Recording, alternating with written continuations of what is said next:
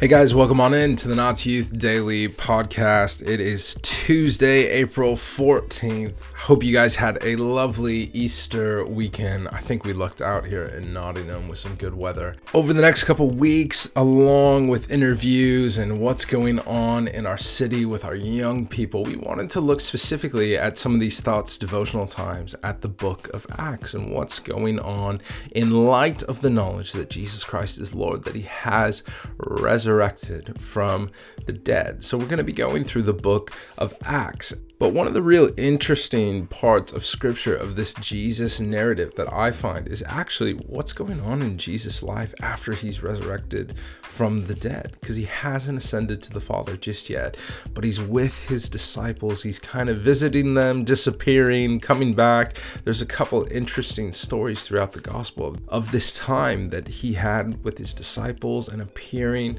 to many, many others. So, to set up the next couple weeks, we're going to be listening listening today to our friends from the Bible Project as they talk about Luke 24, the final chapter in Luke, and what it looked like before Jesus ascended into heaven. And then we'll get into Acts in the coming weeks. The link to the full video you can find in the description of this episode.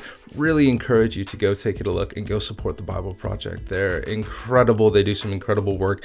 I use it personally for my own spiritual growth and understanding scripture. I think it's an incredible resource. Go check it out. But without further ado, here's some of that video that's called Luke 24.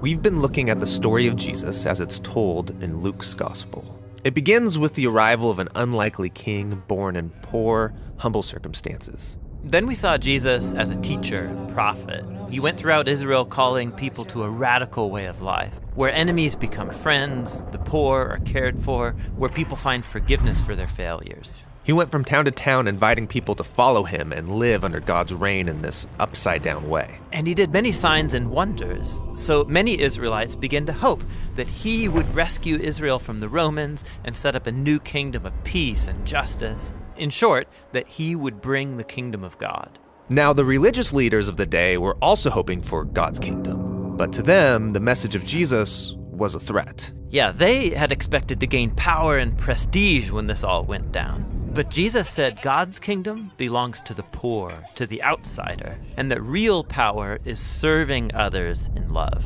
This conflict intensified when Jesus, while in Jerusalem, disrupted the temple sacrifices and called Israel's leaders a gang of rebels. So they arrested Jesus, and they had him accused before the Roman authorities of being a rebel king. He was handed over for execution, even though he was innocent. Then he was taken outside the city and put to death on false charges. This brings us to the final section of the Gospel of Luke. There was a religious leader named Joseph who opposed Jesus' execution and then requested to be given his body so he could bury Jesus in a nearby tomb. And then, a couple of days later, some women who had followed Jesus came to visit that tomb, and they found it open and empty. And they encountered these mysterious figures telling them Jesus was alive from the dead. So they run away terrified. Nobody believes their report. I mean, he can't be alive. They all saw him die. Now, just outside of Jerusalem, a pair of Jesus' followers were leaving the city, traveling on a road to a town called Emmaus, and they were sad and confused about everything that had happened. Then Jesus shows up, walking alongside them, but they don't know it's him. Yeah, that's weird. Why couldn't they recognize him? Yeah, it's an odd but really significant image for Luke. They're blind to Jesus for some reason. So Jesus asks them, What are you guys talking about? And they begin to tell him about Jesus, a powerful prophet who they expected would rescue Israel, but was instead executed.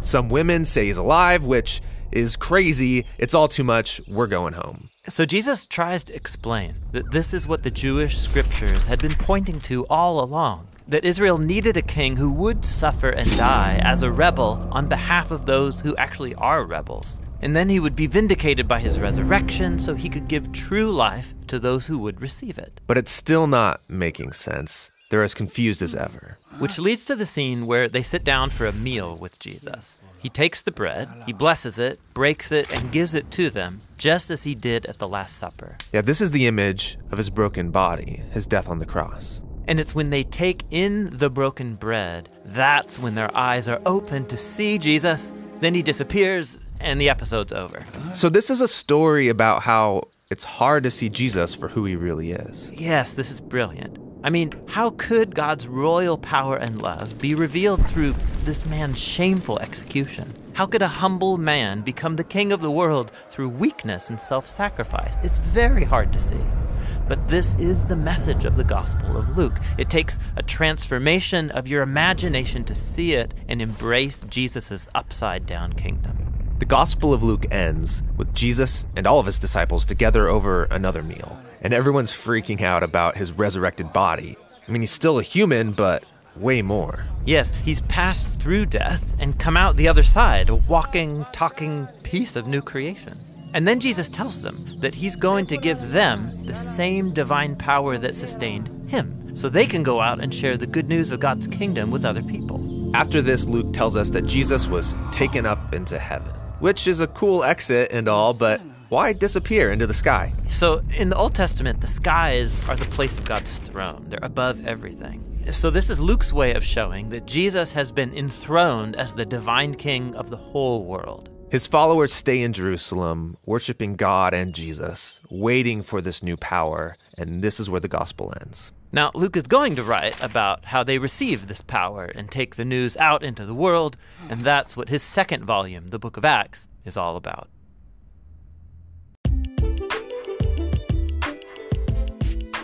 I really want to encourage you guys go back and read Luke 24 for yourself. What did you notice? What did you see in this narrative? For me that that phrase that John used in this video, it's hard to see Jesus for who he really is. It just resonates with me so much. I think so often people in this world and myself included, we get a mixed view, a mixed bag of who Jesus Jesus really is, who he said he is. It's a great challenge for me to really dig in and read scripture and go, who was this Jesus? Who is he? And how do I become more like him as I seek the kingdom of God in our world today? Thanks so much for listening today, guys. I really encourage you go look at the video, read Luke 24 today if you have some time. And we will be back tomorrow with a fresh new episode and a fresh new interview. See you guys then.